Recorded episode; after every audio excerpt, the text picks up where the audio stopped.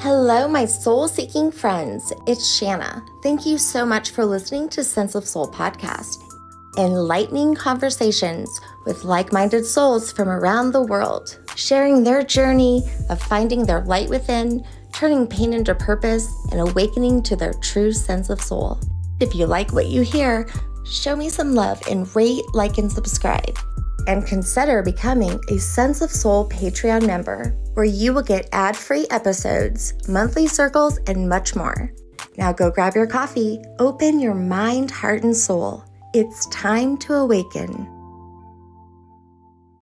Today on Sense of Soul, we have Robert Wykes. He is a former builder turned chaplain, charity chief executive, and his friends describe him as a visionary and storyteller. He now also writes on spirituality and faith, and he's joining us today to tell us about his new book, Pause, a Spiritual Power Discovering the Entrance to Our Spirituality, where he shares the accounts of his own journeys, physical and spiritual, and how they helped him discover his own spiritual self, learning to find pause in life's experiences. So please pause and welcome Robert Wykes. How are you doing today? I'm good, thanks. I'm really good. Thanks so much for being with me. Where are you at? Um, so I'm in Cheshire in the UK, south of Manchester and north of Birmingham. So around the middle of the country, yes. Okay. I'm in Colorado. Uh, one of my closest friends, Ken, lives in Colorado Springs. Oh, So uh, I'm in Colorado every two weeks on a Tuesday, but not for real on Zoom.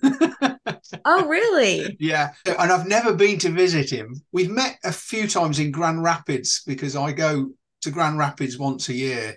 I'm part of a, a charity, um, a trust that that uh, owns the rights to some literature, and um, we have our meetings in college. It's called Our Daily Bread. I don't know if you've heard of that as a daily reading thing. So they are our publisher um, of the book that we own the rights to. So we go to their offices in Grand Rapids every May. Wow. That's Sometimes in October, but mostly in May. Yeah. The book that we hold the trust to is called My Utmost for His Highest. It's um, it's a daily reading book. It's been around since 1927. It went into print. My Utmost for His Highest by Oswald Chambers. It's an incredibly well received book, I would say. Yeah. Okay. So, yeah, I mean, uh, very well received. Sold, I think we've sold like 20 odd million copies already or something. So, um, but that's been a lifetime of us doing it, you know. Wow. So it's it's Oswald Chambers. It's actually his wife that compiled. It's a long story, but the short version is uh, he and his wife were missionaries, and he taught in a Bible college in Britain. And then in the First World War, they served in Egypt in a camp looking after actually Canadian soldiers as well as British soldiers. Um, and he used to speak, and she used to write down, type up his messages.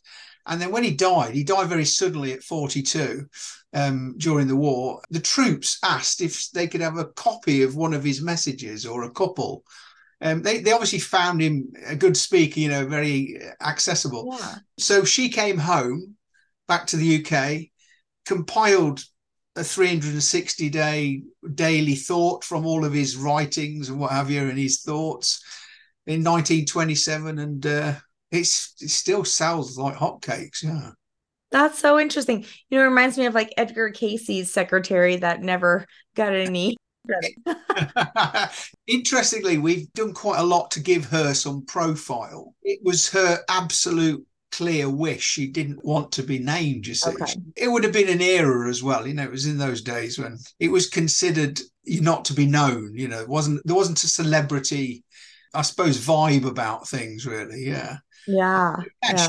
I never met her. I've only been doing it for 20 years. So, but that's opened me up to a whole world of stuff I would never have imagined, you know. So, Really? Was it spiritual, like esoteric? Was it just yeah, if you it, actually, it's very interesting. If you read his stuff, it's very hard to pin him down. So, I would say he was right on the border of being a mystic, a bit aloof in some ways, because. Okay.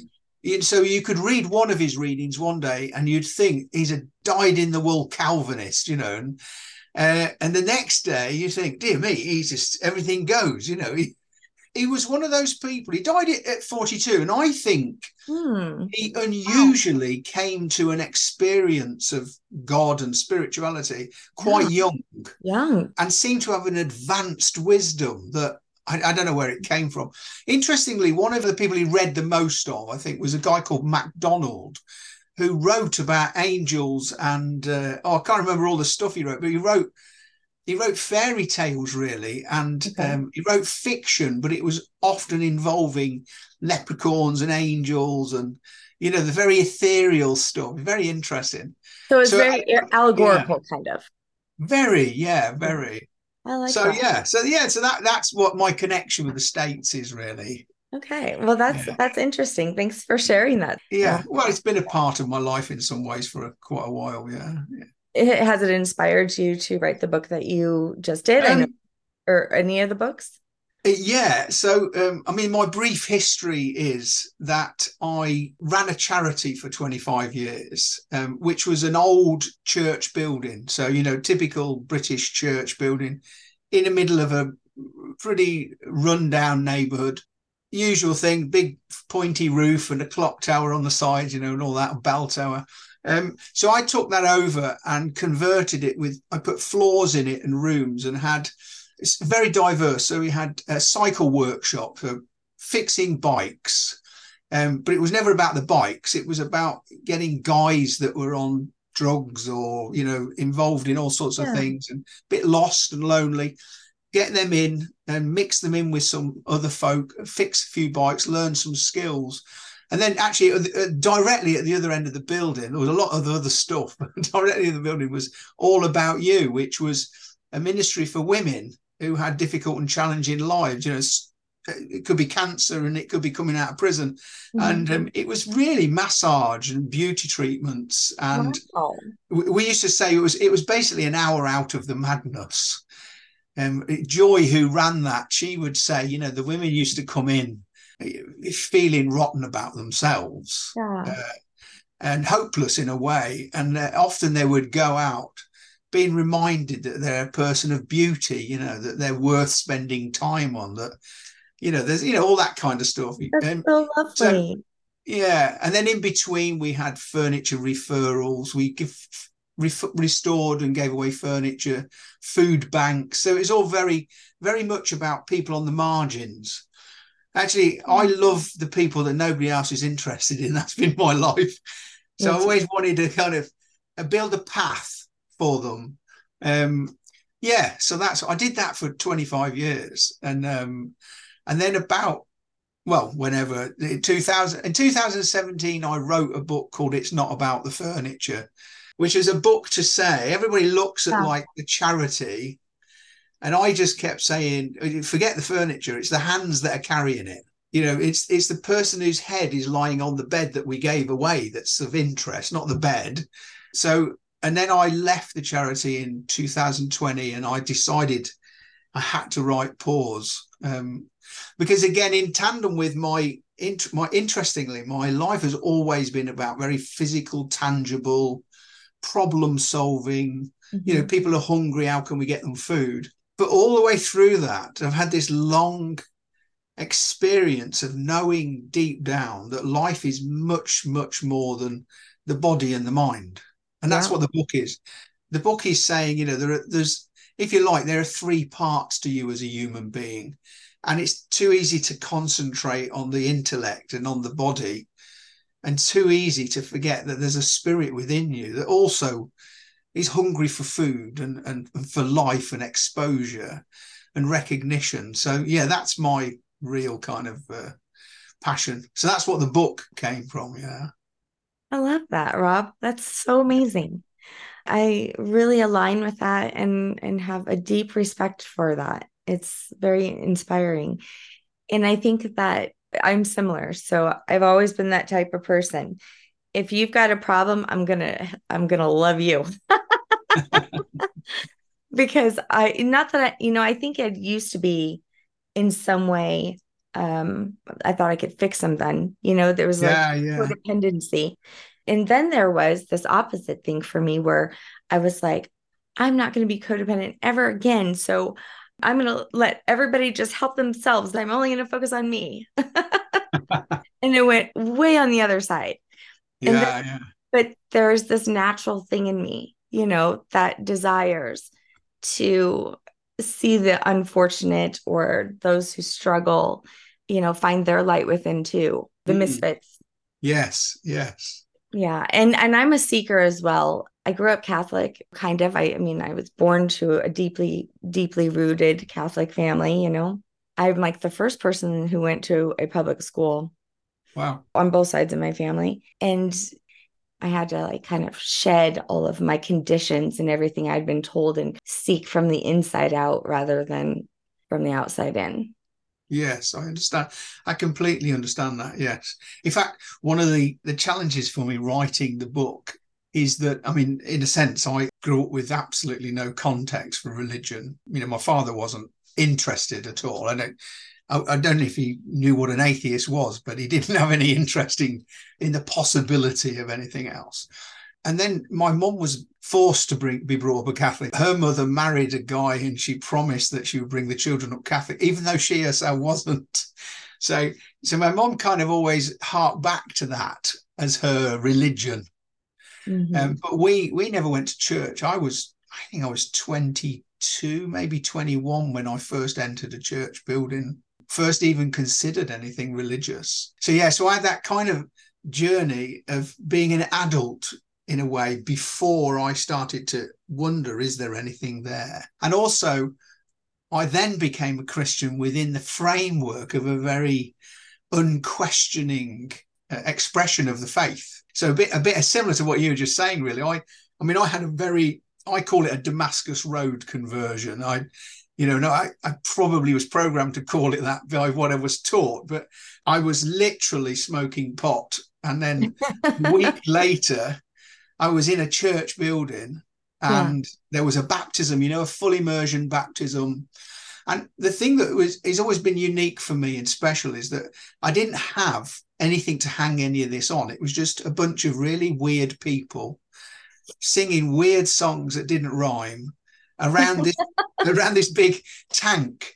And then there was this poor yeah. young guy about my age being drowned in it, you know. Sort of, yeah.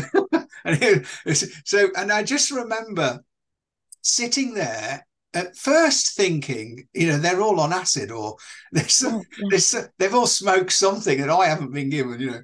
And I remember sitting there thinking, this is so weird. And then mm-hmm. um, I had a very much, a, I would call it an out of body experience. I had a definite sense that I was not in my body and I wasn't present in that room, but I was looking at it from outside or above right. it. Um, it's a t- you know lots of people will say this you know they've had this experience and and I had uh, not an audible voice, but I had a, a, a, voice in me or from outside of me say, um, "You will never feel right or clean." Until you also are baptized, and I think I added all a lot of that in because I don't believe it was about me getting in the water and being baptized. And I actually didn't because I'm a very stubborn person. but it was it was just a, a, voice saying to me, there's something else. There's something mm-hmm. so different that you've never encountered before. And mm-hmm. you're tasting it.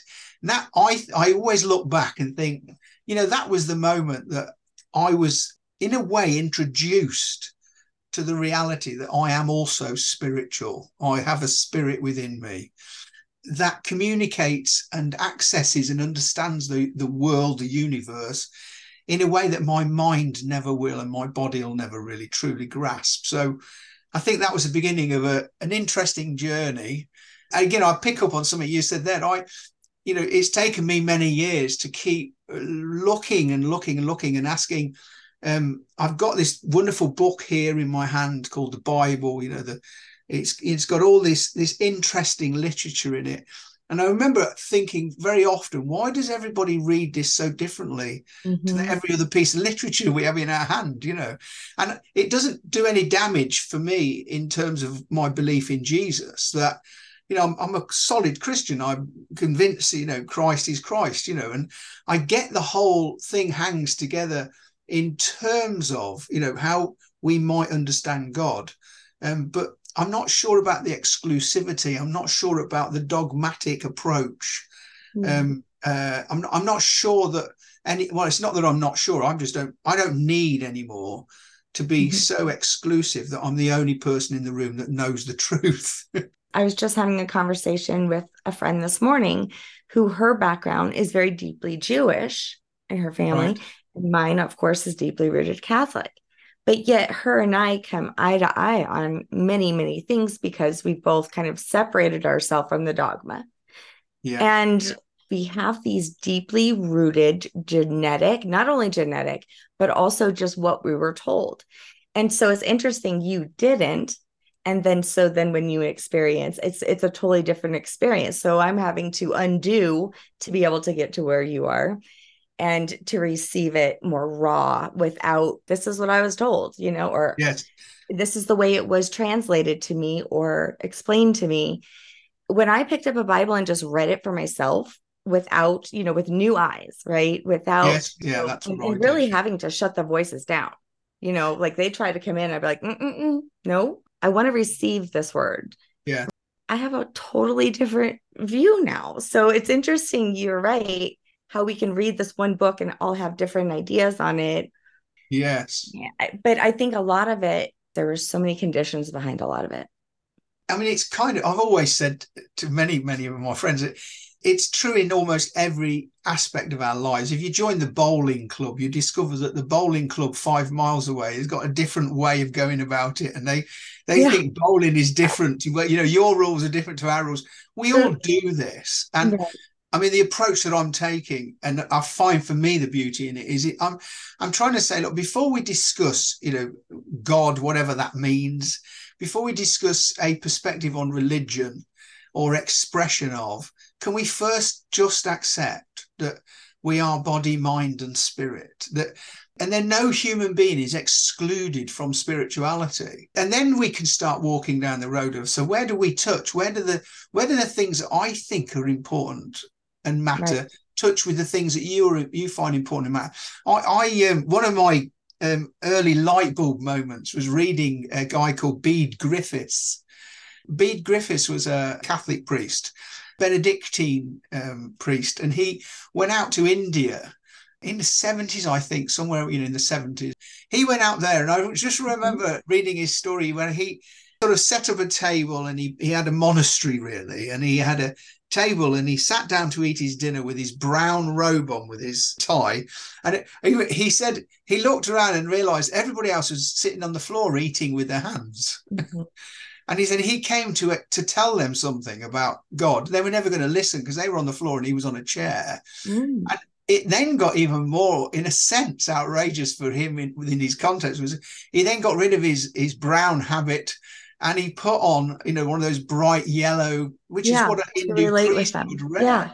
And one of the things that I love about him is he, he constantly then writes on for 20 odd years. He writes in a way that you think, well, this hasn't changed his view of God and Christianity.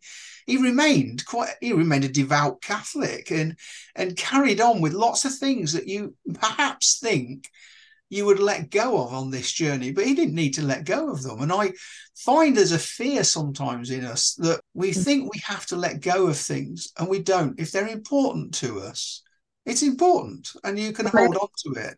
Reminds me of Thich Nhat Hanh as well. Yes, yes. Something that always stuck out to me in his book, Living Buddha, Living Christ, was he said, I think it would be a travesty if someone read this book and they lost their religion I was lucky to find him as one of my first teachers in my journey. And I would have to say that, you know, I've expanded. I've read all kinds of ancient texts. I've been studying Gnostic Gospels for years now.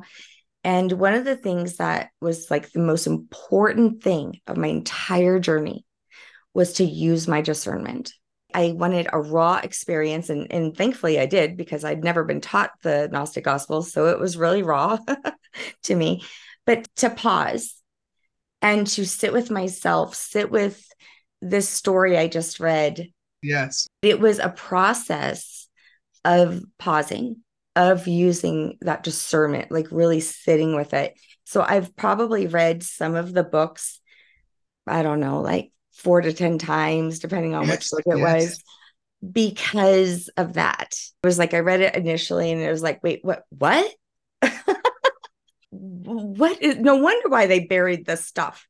Like you said about the book that you have trust to, it is secret knowledge because the average Yes. person would pick it up and think, this dude was crazy. We got to get Yeah, rid yeah. of this one. There's a- yeah, there's there is a sense in which it's it is hidden yeah. partly because you don't understand it. So it's you know that phrase "hidden in plain sight." You, know, can have it in your hand, it doesn't mean to say you're going to get what it says. I remember one of the things on my journey too that's been quite powerful is that I started to read a lot of the desert fathers and mothers. You know, so you know in the in the second century, in the third century, scores of people. Say Anthony was one of the famous ones decided to leave the cities and the towns and then go off into the desert in Egypt and find a cave and sit there and go into the present, go into that silence. And I, I remember uh, one of the startling things was that they always got there and discovered the noise they were trying to leave behind had followed them because it was inside them. And you Yeah. have to get past your own mind. But then the other thing that struck me was we're, we're in a sense on a same journey, but we have to travel on different paths because I at one point was thinking to myself, oh, wouldn't it be great to go and live in the desert, you know, in a cave and contemplate my navel for the next 20 years? Maybe But for actually- 10 minutes. But I'm happily married. I've got two Yeah. children, grandchildren. Yeah. I've got a life, you know, and I don't I don't want to lose that. So it's finding your own desert place, finding Mhm. somewhere which is your desert. And Mm. I and you know, one of the things I, I think I think I've heard you say this because I've listened to a couple of your podcasts, But one of the things that's really important as well is, and what I say this in the book, pause, that I cannot tell you if you do this, this, and this, this is going to happen. So it's no good me saying if you sit down with your feet on the ground and your palms facing down and close your eyes and you know listen to Beethoven's symphony, you will have an experience like this. I can't. All I can mm-hmm. say is that we have to build in our lives pathways that we travel and sometimes they're circular pathways so i mm-hmm. say you know I, I used to do a lot of cycling i still do a bit and when i first went out i used to go round Cheshire where I live. And I like, you know, maybe 40 or 50 mile route. And I like round routes. I hate going in one direction and coming back in the other. So what I would do is I first I used to go out with my map. And every other junction, I'd have to stop. Do I go left? Do I go right? And I could do the same route four or five times. And I learned that actually, after a while, I never got the map out. I just went. And that's when I enjoyed the cycle ride. That's when I didn't think left or right. I just enjoyed a natural sense. And I think spirituality is like that. We sometimes find a groove in life where I can't say every time, but I do know there's certain things that I do, you know, sitting quietly. Um, I, I there's a there's a river not far from here. I love to sit and watch just the reeds waving. And Mm. sometimes I can sit there for an hour and I realize I've not have been aware of anything. I've been somewhere else. And that's a pause moment. And so I don't know if, if I go down to the river this afternoon and sit in the same place, I might just be wound up by the kids in the playground. but Yeah. but I might have a pause moment. Mhm. But I know that if I don't attempt to go down there, I'm not going to have anything. And so it's it's building those rhythms and places in your life Mm. and I, and it's the desert places I call them. Where is your desert? Is it the Yeah. living room, the kitchen? You know, Mhm. the garage, Exactly. Mine's in the backyard every morning. It used to be me and the hawks. The hawks were every day with me, huge hawks too. And it shifted this summer for the first time. And I've lived here for years. I'm getting these little hummingbirds, which come and and they get right in front of me and just stay still.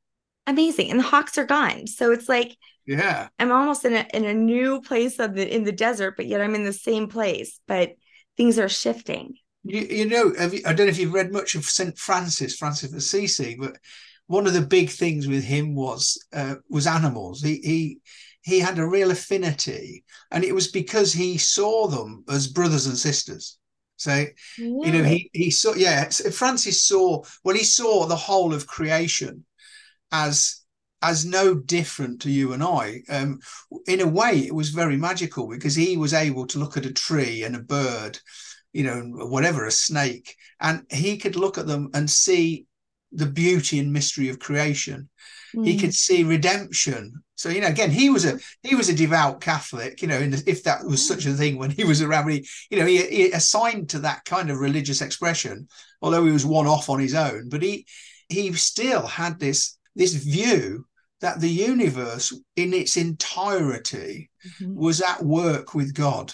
And I, I, I, I used to love listening, reading, uh, reading anything at all about St. Francis. He, it's a great story of him speaking to birds in a tree, and they, he was speaking to a bunch of people, and and the birds were making a lot of noise, and he turned around and asked them to be quiet and listen. Uh-huh. And there's this story that you know for an hour the birds sat in the tree and never made a sound. You know, there's loads of stories like that. And I find, you know, like Mahatma Gandhi, you know, Buddha, whoever, we find in in this world, people have traveled through it who have made a connection with yeah. the reality of existence. Nearly always, anyway, all the ones that I have ever read, um, they're people that have come to understand the mystery of silence um, mm. the sense of presence, the lack of need to rush. They discovered that you don't have to do everything, just do what's in front of you. All these things are part of this journey of recognizing that we're more than the mind and more than the body.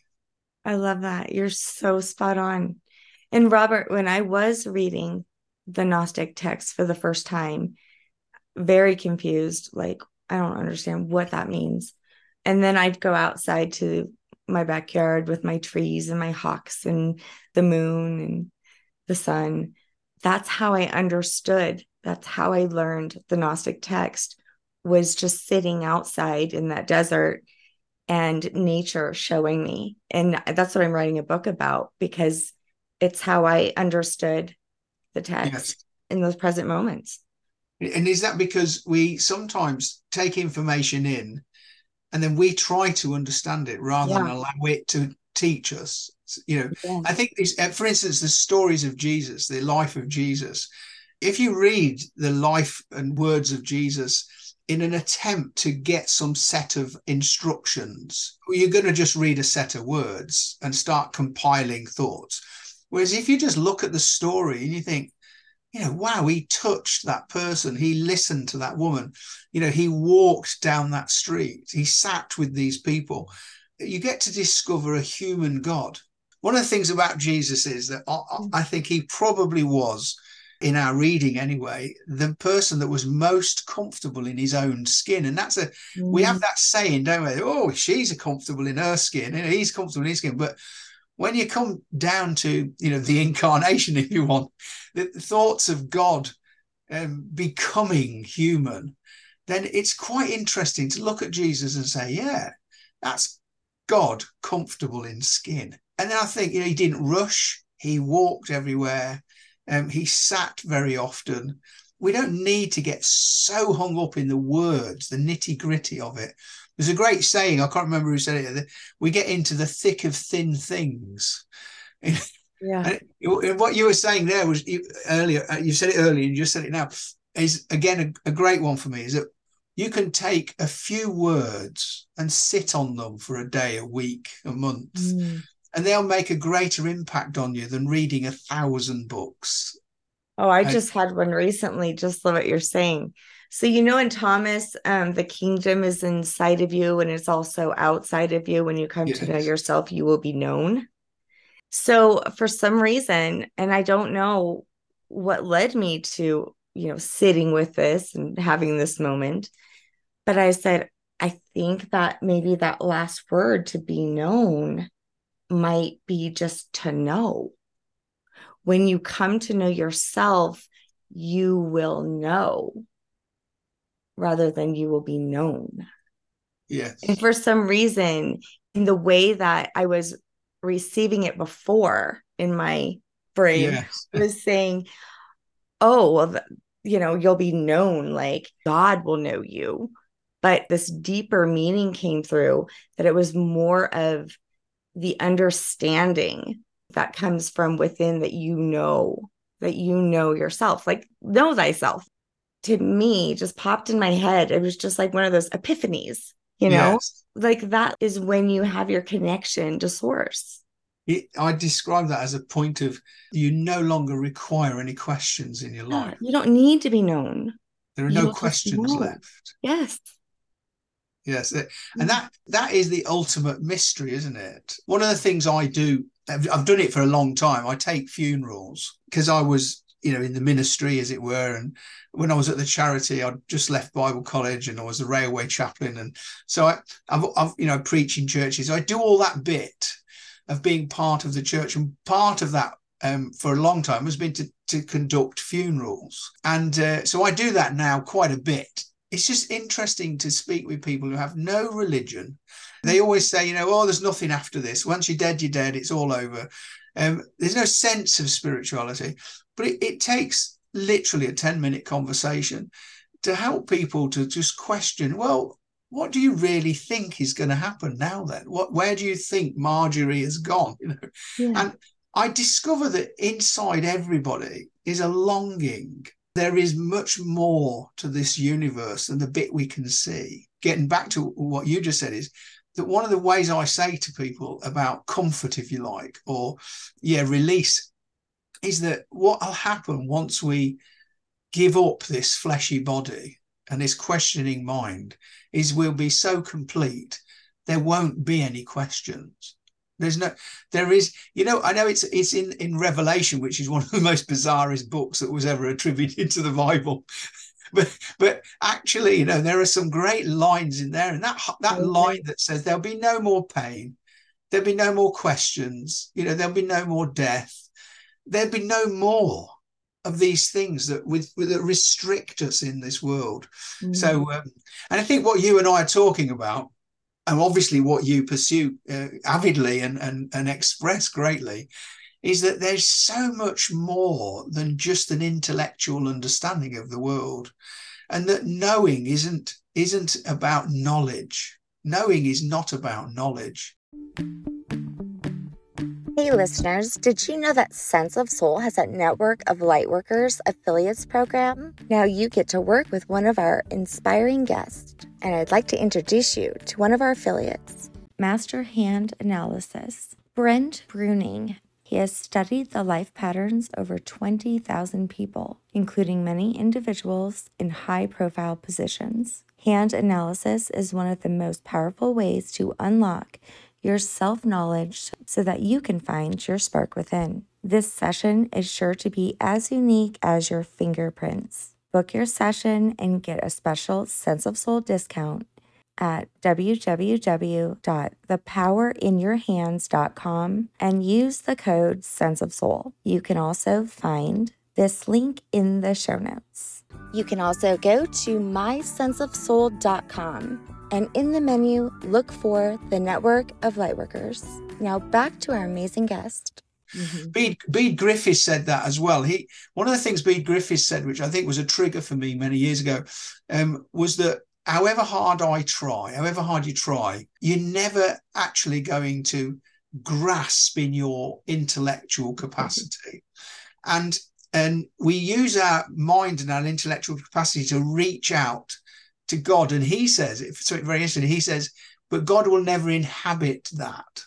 We don't, we don't discover God in our mind, we discover God in our spirit. Yeah.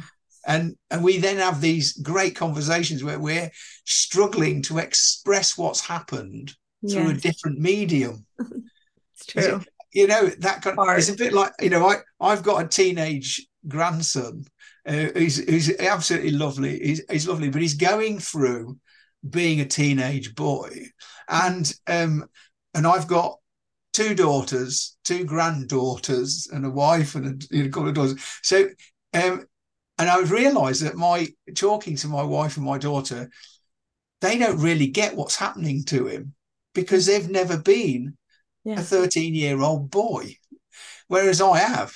And so, and I have to think about that, that we're sometimes trying to understand something with the wrong tools. Um, so yeah, when we try to understand the spirit, it's through the spirit we understand. It's not through the mind. Yeah. Yeah. Which yeah. is like something that I just recently have been going through as well, Robert. I was such a hard seeker for the past few years, which can take you down some rabbit holes, which can be it very does, distracting. Yes. And my kids were like, if you mention Sophia one more time, we're going to throw up. Okay. We don't want to hear about her. I'm like, okay. But then there came a point where I paused. Yes. And I just stopped seeking. I don't know what happened because I mean, I was going hard. It's not that I came to all knowing, it's not, that wasn't it. but what happened was in that pause, I started processing things. Yes. So it was like I, it, you know how when you, if you could remember going back to school, but you do, you feel like, whoa, this is so much like you can't even process it all. And then you know you once i started processing things it was coming like full circle. And so i don't know if my book will ever be finished because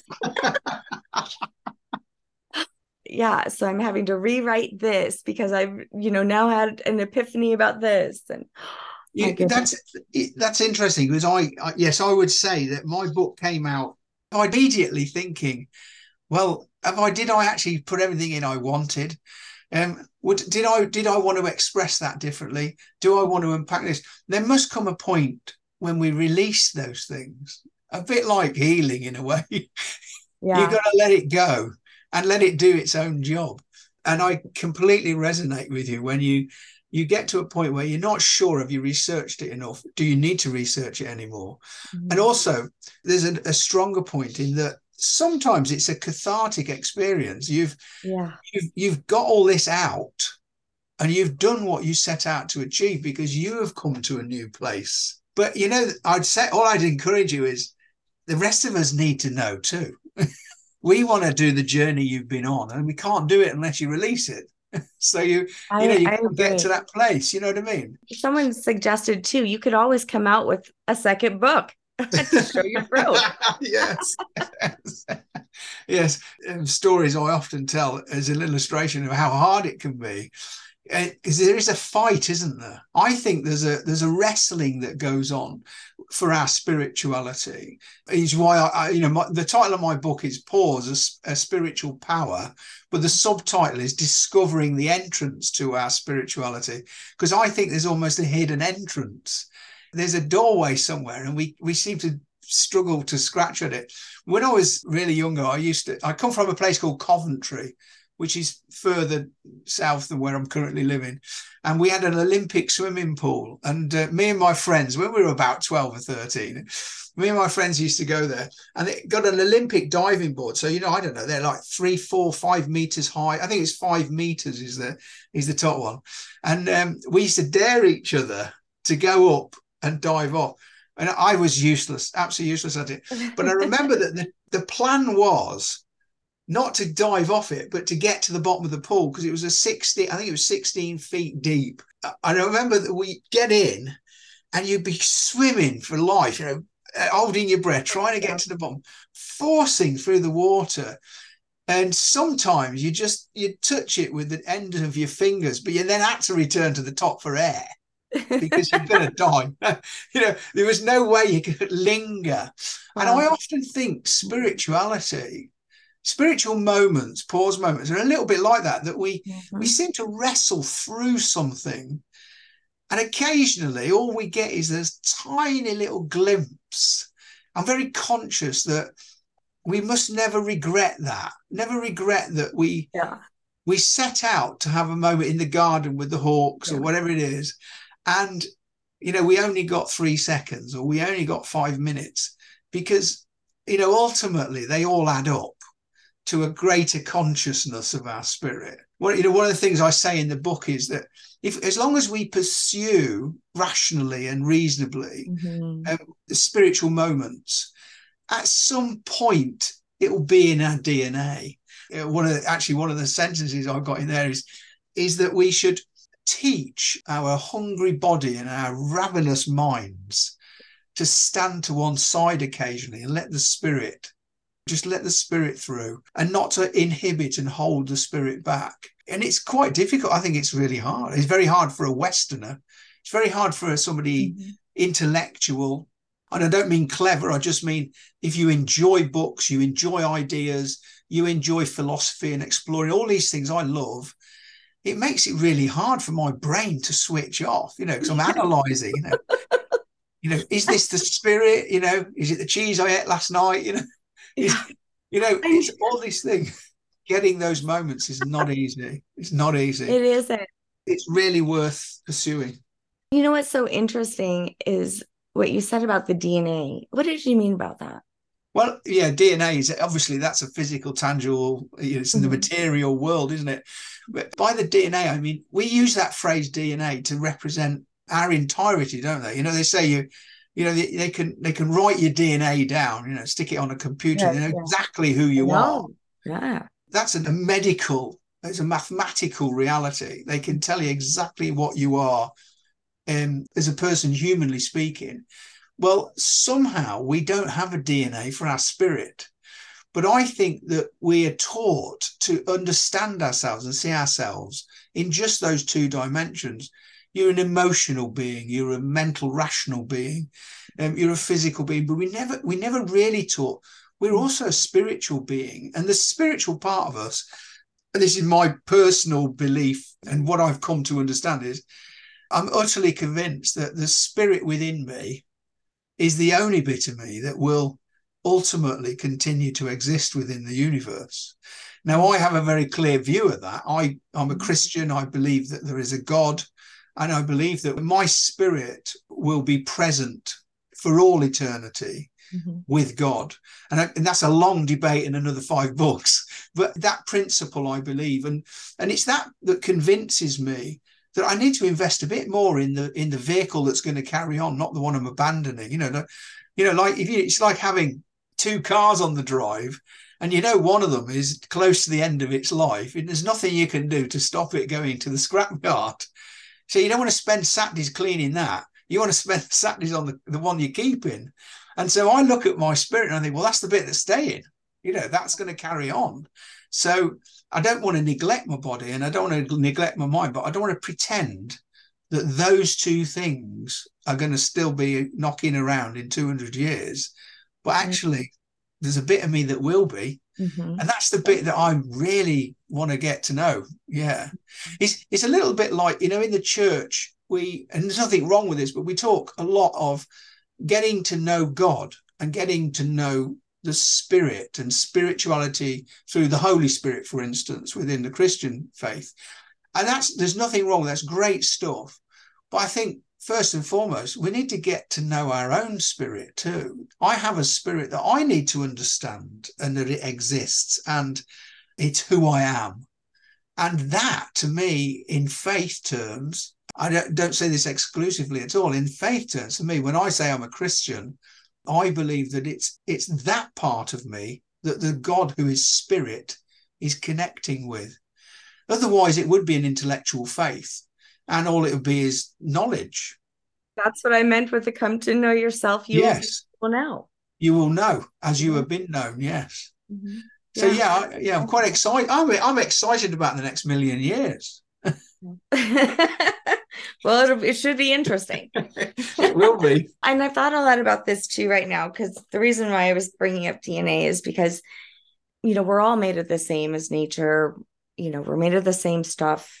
And so, of course, we're going to see similarities, right? I think about how Mother Earth is reacting to being polluted, to being abused, to yes. being burned and uh, just raped and I think of humans, how we are reacting to being abused, being separated, putting all this toxins in our bodies.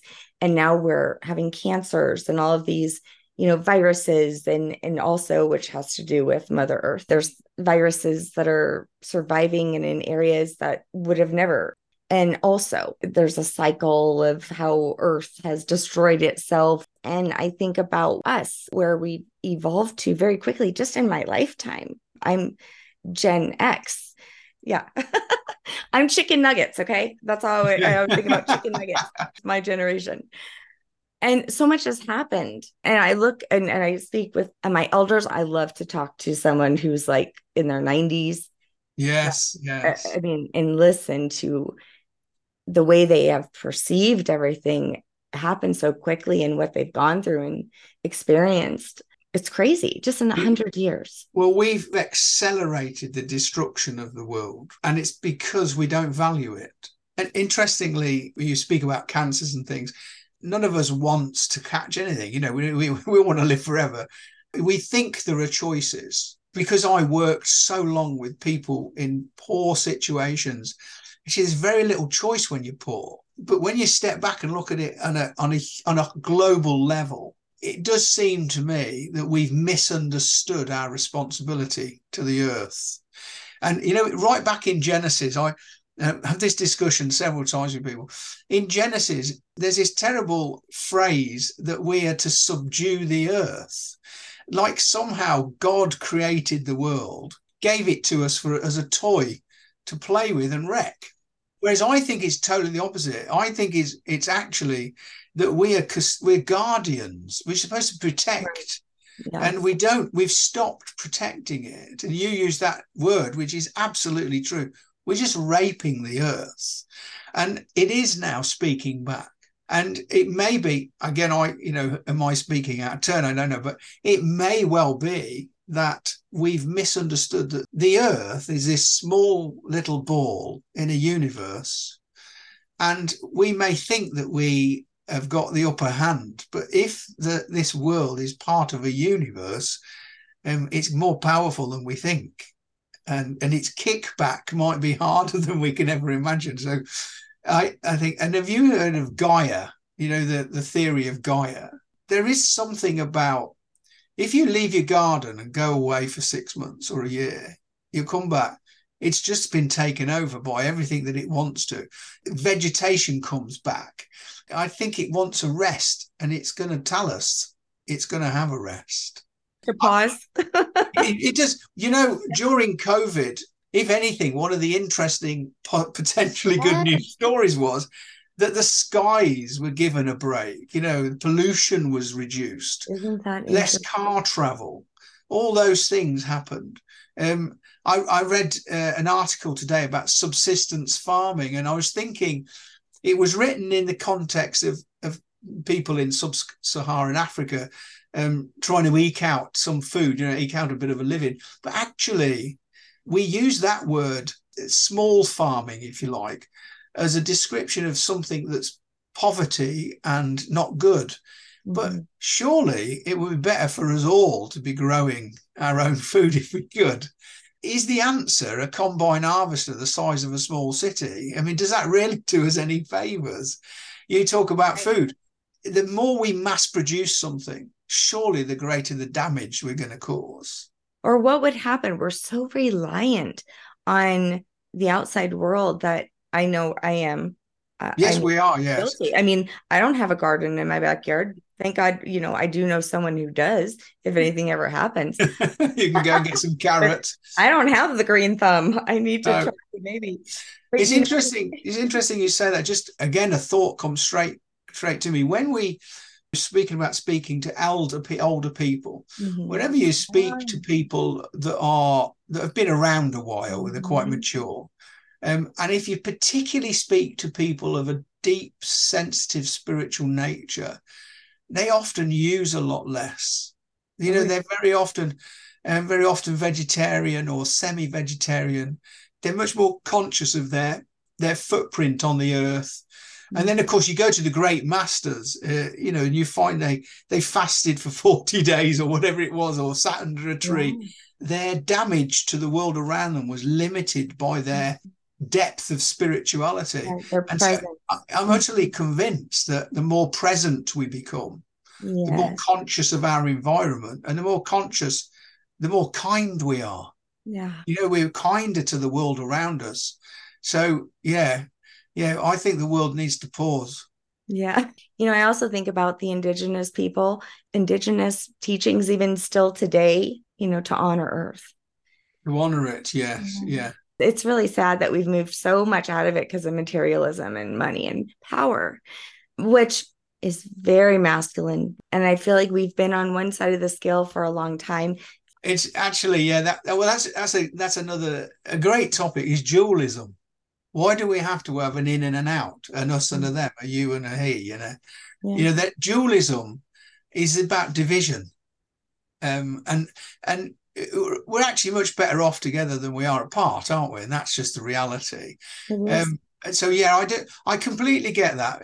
Interestingly enough, and a very personal story is that I, because I grew up with three sisters, I never had any brothers, and I've obviously got, I've got a wife and two daughters. So um, yeah, you, are in touch. I'm very interested. Interestingly, though, we used to have uh, our office at, at this charity where I worked was pretty sexist, really, in the sense that mm. the division of labour was all the guys were grunting, lifting furniture, and all the all the all the ladies were typing. You know, it wasn't a terribly sexist environment. It was a very good environment actually. But I was known as the honorary woman in the office. they, they they all they all used to say, "How come you understand that?" And I say, "Well, I've been yeah. around it all my life." so, but I, yeah. I get your point actually that you know, again, you know, I'm very conscious these days that I, wherever I can, I, I, I try not to refer to God as he or she. I think God is God. We, yeah. we suddenly, we sort of, we, we sort of bind yes. up our right. belief systems in these things. The and, white guy with the beard on the yeah, that is the image we have put in, and yeah. it, it takes us right back to the beginning of our conversation that actually we sometimes arrive at a conclusion that someone else gave us. So yeah. if you just opened the Bible and just began to read, mm-hmm. would you conclude certain things? You know, you know, um, you know, I'm, I'm, neither for it against it, but would you find the Trinity if if you weren't told it was there? You know, there's all yeah. kinds of stuff. Or what about angels? They don't look like Campbell soup babies. It clearly describes yes something yes. totally different. Michelangelo made cute angels. Yes. And that's you know that's like the Jesus image, isn't it? You know this bearded, gentle guy. I, yeah. I, I, I just think that we we need to move away a little bit from that, mm-hmm. and that's probably for me the great attraction of of exploring spirituality, and trying to come to terms with that. You know, in terms of spirit, there is no male or female. There is no old or young. There's um, no gender. There's no race. There's nothing. Mm-hmm. There's nothing. Right. And that that is really, really key. And actually within spirituality, I think that's probably true in terms of even people that are exploring spirituality yeah. uh, maybe are likely to have a, a, a, more open view of the world. Yeah. Um, partly because you're not invested so much Mm-hmm. You know, your investment is not in the material, is it? Yeah. Um, and that that yeah, and also spirituality for me certainly takes me on a path of being less anxious about what people think about me or mm-hmm. you know where my place in the world is. No um, labels. Is all that stuff seems to be stripped away within spirituality. So that's why I think it is good to be curious because you're going to be curious during your spiritual journey. I mean, when you get to you that have to place, be, yes. I mean, you wouldn't you wouldn't be to where you are had you never showed up to that baptism. no, no, and also to explore, you know, and ask questions yes. and yes. and challenge things, you know. Right. Um, yeah. Uh, yeah, it, I, I call it looking over the fence. There's no harm in looking over the fence. Right. Discernment. That's important. You know, I had to shed a lot of things. And so I was open to all of these new things. And so you, I think people can't easily be pulled in because it's in our DNA to be part of things. Yes. And yeah, belonging. So, yes, yeah. yes. I think that's why in the book as well, I talk a lot, quite a bit about trying to discern is this my thinking, is it my thoughts, yes. is it my feelings and my emotions, or is it spiritual? And then understanding, you know, I mean, I do talk a little bit about the reality that the things we fear either never really happened or they're never going to happen. Mm. Because fear, for instance, isn't primarily living in the past or the future, not in the present, is it? You know, and it's the same with religion and religious expression and understanding. It's about stripping it all back. Yeah. But mostly it's about finding about who am I? I mean, I know, for instance, you you'll be the same. Most of us have got quite a good idea of what sort of character we are and mm-hmm. you know when we when we when we're reacting wrongly to something so i get all that and so i know that when it comes to spirituality i i know i know the difference between for instance when i'm praying i know the difference between me trying to negotiate intellectually with myself, convincing what I believe to be God, yeah. who's not really interested in getting my own way. Mm-hmm. That's and yeah. I so that's not praying. That's right. a that's an internal conversation. Um, because I've probably done something wrong. I've upset someone. I'm trying to find a way to get forgiveness, you know, yeah. instead of owning up and going and saying sorry. Um, so there's that goes on inside us, you know, which is all psychological stuff. And and then there is the spiritual interaction, the real journey. And that's when we enter the presence. When I talk and I think about prayer, there are moments in my life when I just know there haven't been words, but there's been an interaction, a conversation beyond my intellect with the God of the universe. Mm-hmm. And it was a spiritual thing so I can't tell you what it felt like really. I can't tell you what yeah. words were exchanged because none of that happened. It was a spiritual happening. Experience. Yeah. It's not the word deep is always inadequate because yeah. it's not that it's deep, it's so different mm-hmm. that we can't really truly grasp it. But the whole point of my book is if we don't intend to or desire to, we're probably never going to. You know, it's a bit like the child that that says they don't like spaghetti but never ever tastes it. They mm. don't know. We have to be willing.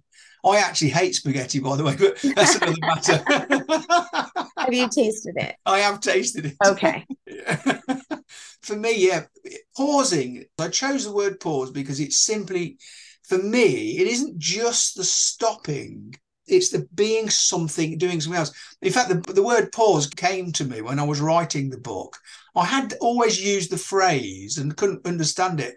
The trigger came. I was watching um, Home Alone actually with my grandson. I love that movie. He literally paused the movie. He picked up his phone, had a conversation with his mum, switched his phone off, and went back to the movie. And I remember yeah. that we missed nothing Right. And I thought, that's it. We reason we don't stop and pause, truly pause. So to truly pause is not to sit down and think about something a different way. It's literally to stop. Everything just freezes. The world freezes. Mm-hmm. And and the reason I use the word pause is because it reminded me that when I come back, everything's still going to be where it was. Wow. No time and space. Nothing's moved. Whoa. And you know, Carlo Rovelli, he he wrote a book. He's a scientist, and he wrote a book about time. He, he's into time in a big way. It's his it's his life Hard concept. Uh-huh. And, he, and, he, talks about time, not uh, past and present, not existing, because everything that is it that we think was in the past is only existing because we've dragged it in our mind to the present and and the future is something we dream of and conjure yeah. up. It's not happened yet. Yeah. So the only thing we really have is this very moment, and that's why I think pausing is the answer in this moment. What a deep, profound moment with your grandson. yes. I've had moments like that too. They're in the oddest places, and you have to pause to be able to get to those moments. Yes. Yes, you do. Yes. You're just full of wisdom. Thank you so much. it's great to talk. It really is. Yeah. I often have said lately that rabbis have been some of my greatest teachers lately when it comes to spirituality. But now I'm going to have to add the chaplain to my. Ah. Thank you. Thank so, you very much. Yeah, I appreciate your time in in your book. So tell everybody where they can find it so yeah, the book's called Pause: A Spiritual Power, um, uh, and it's by me, Rob Wykes. Uh, and you can get it. You can get it on Amazon, Barnes and Noble, all the usual book outlets. But tell me what you think. Um, I'm easy to find. My website's dead easy. It's myname.com, you know, robwykes.com. So it's Rob, not Robert. Yeah, it's Rob. Yeah. Cool. Yeah. Yeah, like only Robert when you get in trouble. Absolutely, yes. if I hear Robert shouted, I duck. Yes. Well, thanks so much, Rob. It's been a Yeah. pleasure, and I appreciate you so much for this time. Thank you. Yeah, and uh, bless you. Yes, you too. I'll let you know when many this moments goes. of pause. Yes. Yeah. I'm sorry. What did you say? I said, enjoy many moments of pause. Oh, I need to sit with that. I'm going to pause and just sit with that. Yeah. Okay. Thank you. Thank you. Thanks for listening to Sense of Soul podcast. And thanks to our special guests for joining me. If you want more of Sense of Soul, check out my website at www.mysenseofsoul.com, where you can work with me one on one or help support Sense of Soul podcast by donating to my coffee fund. Thanks for listening.